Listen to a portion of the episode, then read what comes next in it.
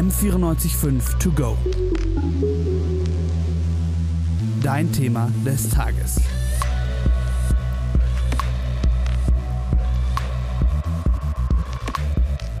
Wir sind, was wir denken. Alles, was wir sind, entsteht aus unseren Gedanken. Mit unseren Gedanken formen wir die Welt. Das ist ein Zitat von Buddha. Und deswegen ist es sehr praktisch, wenn diese Gedanken auch positiv sind. Denn das stärkt unser Selbstwertgefühl. Und genau darum soll es auch heute bei M945 To Go gehen. Selbstwertgefühl und Selbstakzeptanz. Es ist immer leichter gesagt als getan, sich so zu akzeptieren, wie man ist. Und mittlerweile ist es auch leichter als vor zehn Jahren, da das Spektrum an Tabuthemen immer kleiner wird. Dennoch ist es wichtig, immer wieder das Bewusstsein dafür zu entwickeln, wer ich bin. Und darüber sprechen wir heute. Mein Name ist Ella Fembacher und im Studio ist mir Cordula Ledin zugeschaltet. Sie ist Diplompsychologin hier in München. Hallo Frau Ledin, schön, dass Sie es einrichten konnten. Hallo. Sie haben ja auch bei Ihrer Lehre einen Fokus auf die Selbstwertprobleme und Selbstakzeptanz gehört da ja auch mit dazu. Das ist ja jetzt doch ein sehr großes Wort eigentlich und es ist ja auch so ein bisschen das Gegenteil von Selbstkritik oder auch geringes Selbstwertgefühl. Was führt denn alles zu einem geringen Selbstwertgefühl? Das sind ja meistens Erlebnisse, die man im Leben gehabt hat, oftmals aus der Kindheit oder aus der Jugend, äh, die dann dazu führen, dass man irgendwie einen Selbstwert entwickelt, der gering ist. Also ich kann da auch ein Beispiel für machen. Ich hatte jetzt neulich einen Patienten bei mir, der hatte einen sehr, sehr erfolgreichen Vater, ähm, der also wirklich ganz viel geleistet hat und ganz viel auf die Beine gestellt hat. Und an dem hat er sich immer gemessen.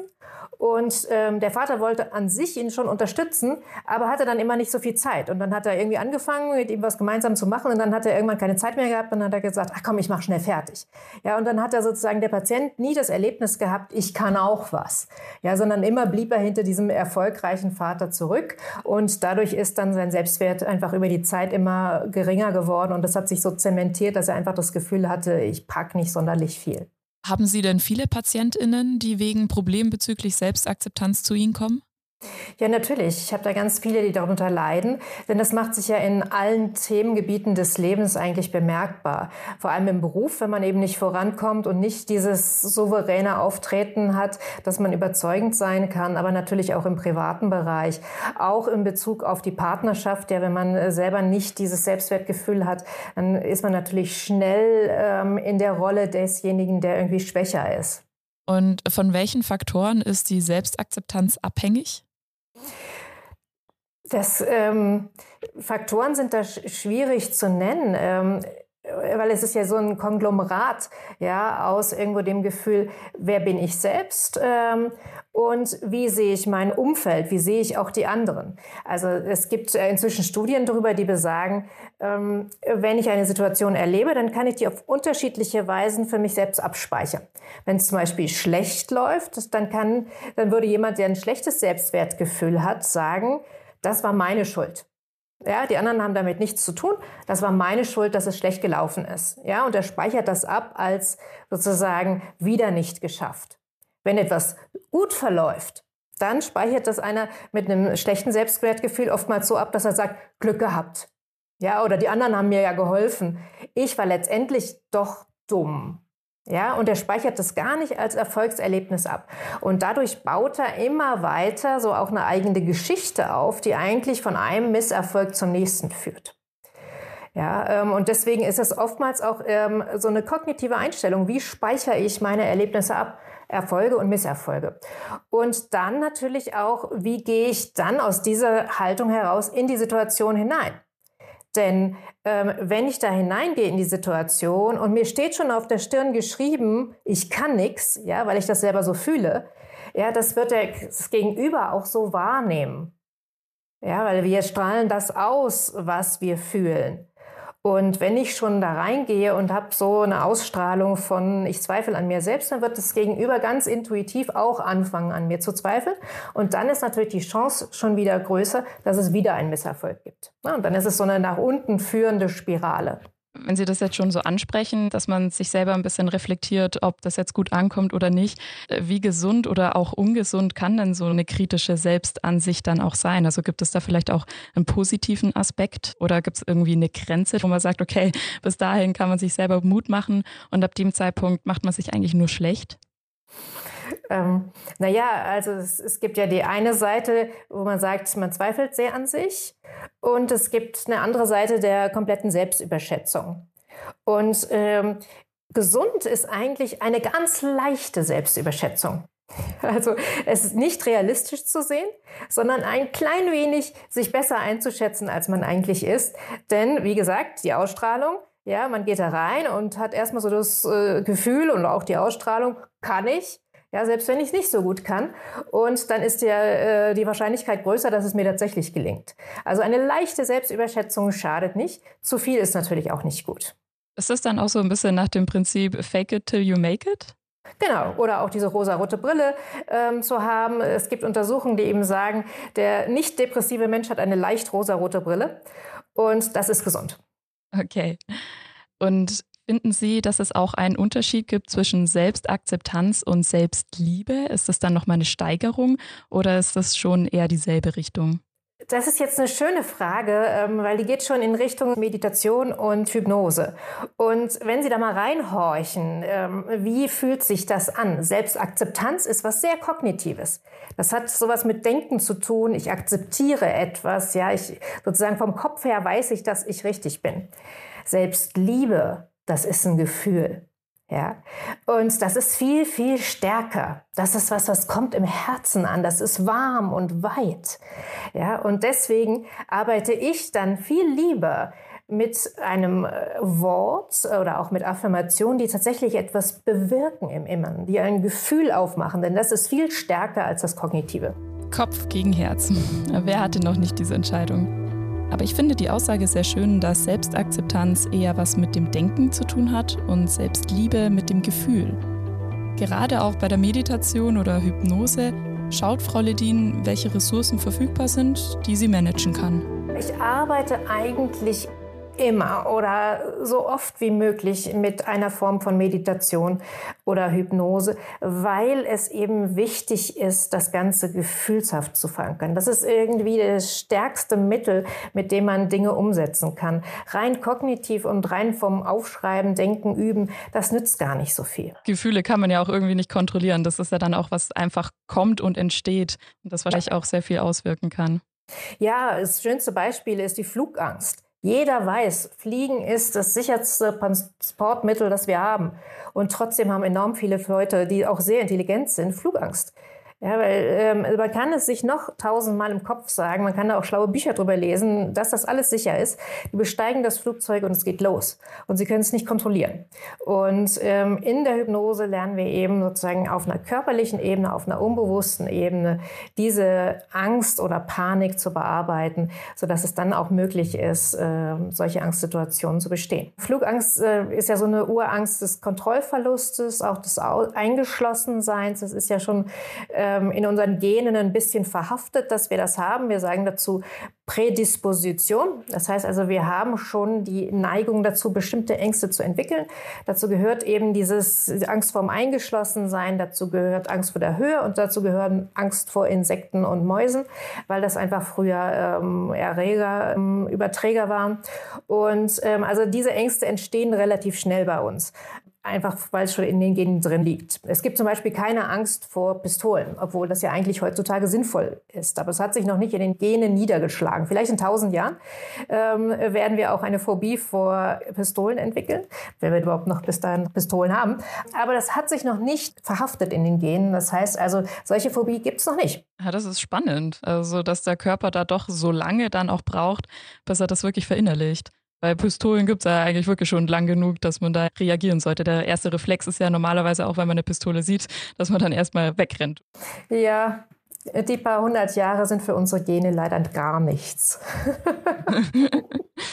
Wenn man nochmal so ein bisschen auf Selbstreflexion nochmal zurückkommt, es gibt ja auch immer zwei Seiten. Also zum einen, dass ich mir das auch selber einrede, wie die Einstellung zu mir ist, aber es ist ja auch oft die Meinung von außen, dass man in der Schule vielleicht irgendwie beleidigt wird oder es heißt so, oh, du bist nicht schön oder du bist zu dick oder sonst irgendwas.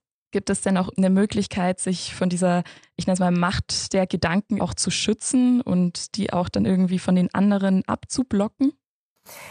Ja, und ich finde das ganz wichtig, dass Kinder und Jugendliche das lernen. Und deswegen finde ich auch so Selbstsicherheitstrainings, die es auch für Kinder und Jugendliche gibt, total gut.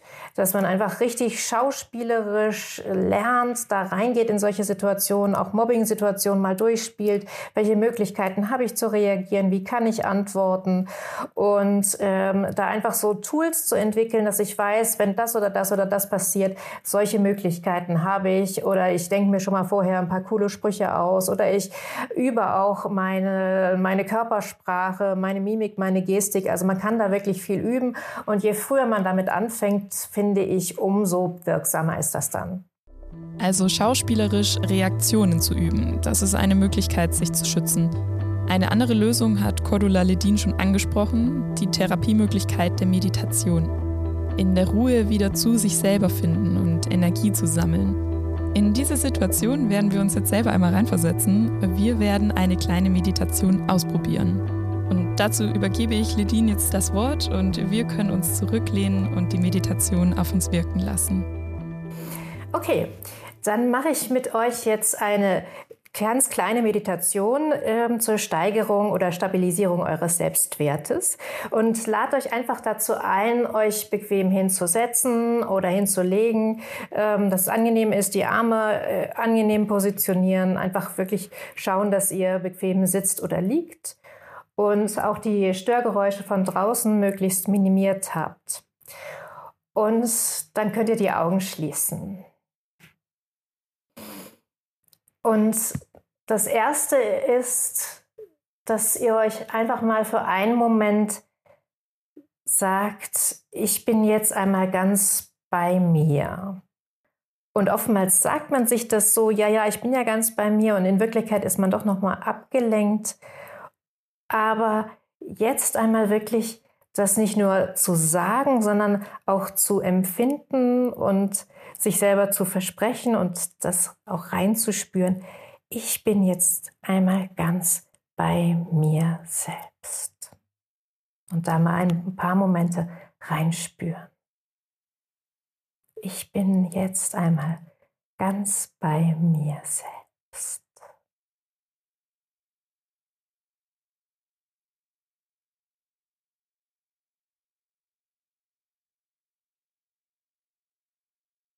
Und der zweite Punkt ist, dass ihr einmal auf eure Atmung achtet. Wie der Atem hereinströmt und wieder hinausfließt.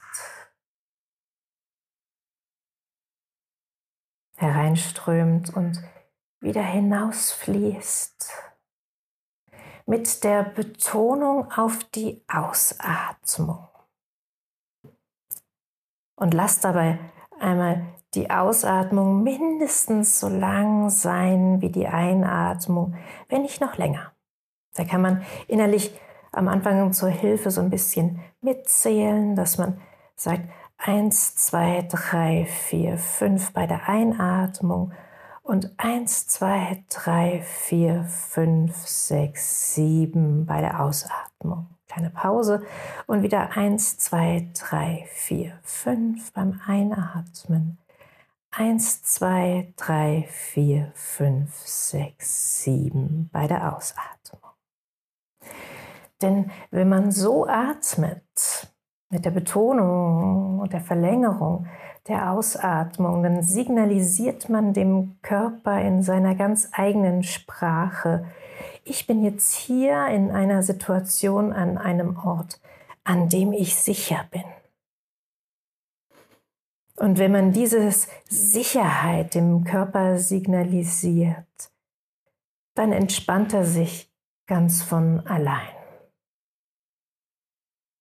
Und das lässt sich sogar nachweisen, wenn man fünf Minuten lang so atmet, dann steigt die Immunabwehr, die man im Speichel nachweisen kann, auch wirklich signifikant an.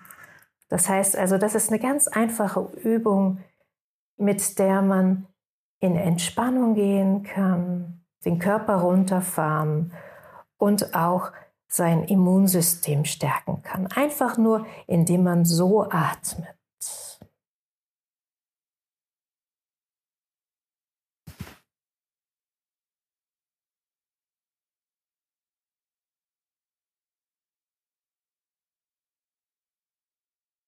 Und der dritte Schritt ist ein Gefühl zu erwecken im Inneren. Denn wir sprachen ja schon darüber, wie machtvoll Gefühle sind und wie wirksam. Und so möchte ich euch einladen, ein positives Gefühl in euch entstehen zu lassen. Die beiden wirksamsten Gefühle und mächtigsten Gefühle, die sind Liebe und Dankbarkeit. Aber man kann auch sich so etwas auswählen wie Stolz auf bisher Erreichtes oder Freude oder Fröhlichkeit oder Neugierde. Einfach das, was dir in diesem Moment am eingängigsten für dich selbst erscheint. Und mal zu reinzuspüren, mit welchen Körperempfindungen, mit welchen Gefühlen, mit welchen Gedanken, auch mit welchen Bildern, Erinnerungen oder Visionen geht das einher.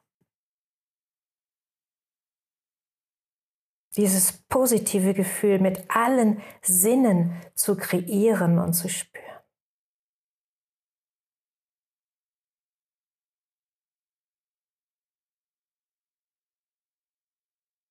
So intensiv wie möglich.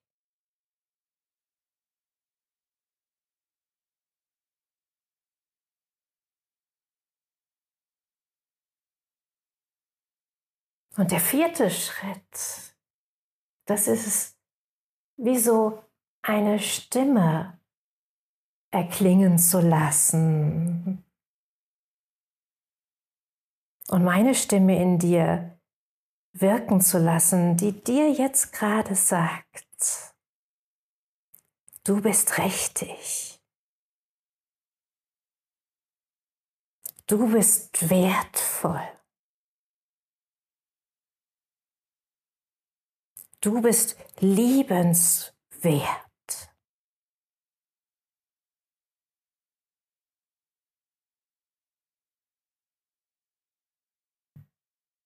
Und wie so ein Echo kommt es zurück aus deinem Innern. Ja, ich bin richtig. Ja, ich bin wertvoll. Ja, ich bin liebenswert.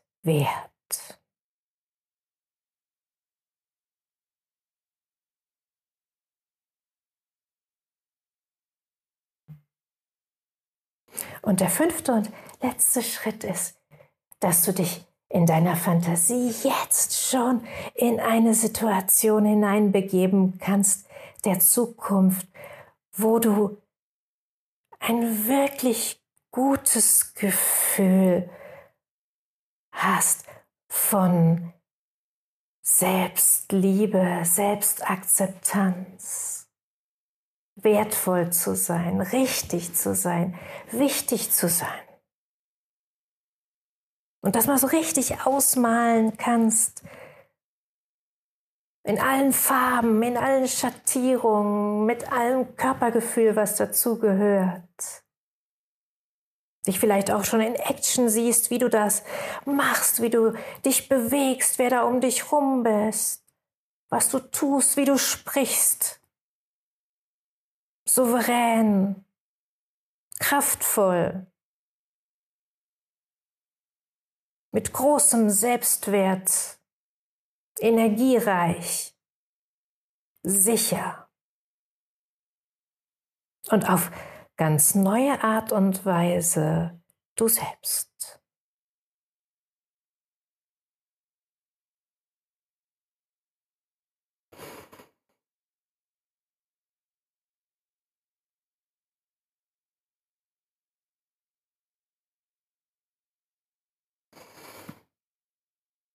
Und dafür kannst du dir jetzt noch ein paar Momente Zeit nehmen, solange du magst, ein paar Momente äußerer Zeit, um so viel mehr innerer Zeit.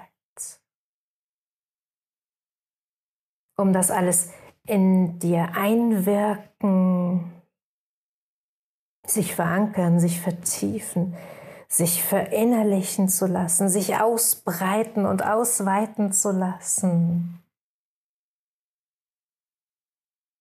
Bis hinein in die tiefsten, innersten Schichten des Denkens, Fühlens, Erlebens, ja sogar Handelns.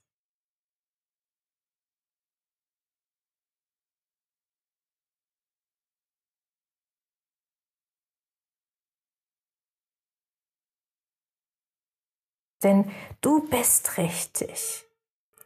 Du bist wertvoll. Und du bist liebenswert, genau so wie du bist. Goldrichtig.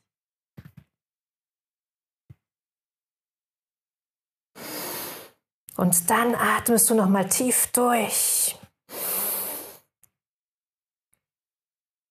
Brust raus, Schultern zurück, gerader Stand, gut geerdet, den Blick nach vorn gerichtet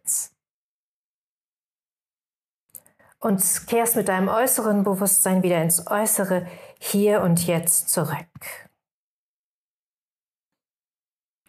So. Hallo.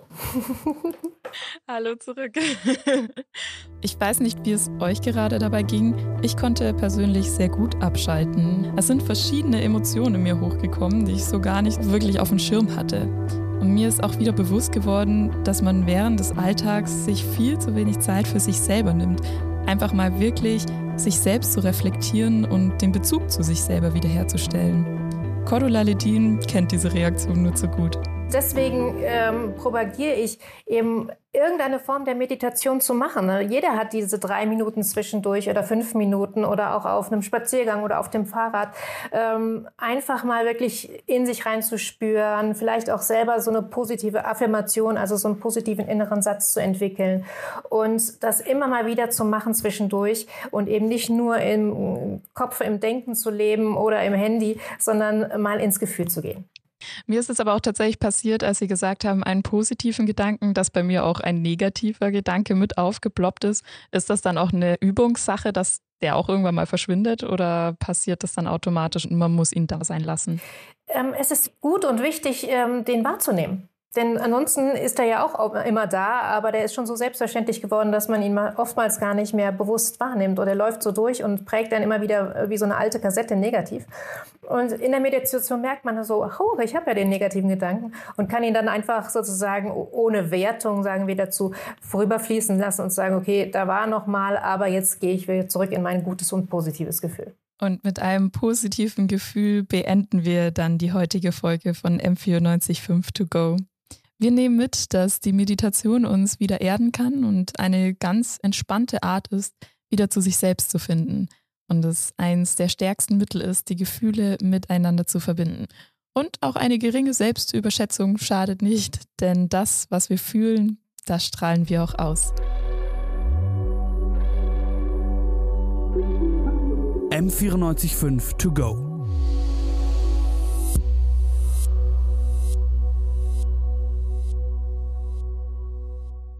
M945 To Go ist eine M945 Produktion. Ein Angebot der Media School Bayern.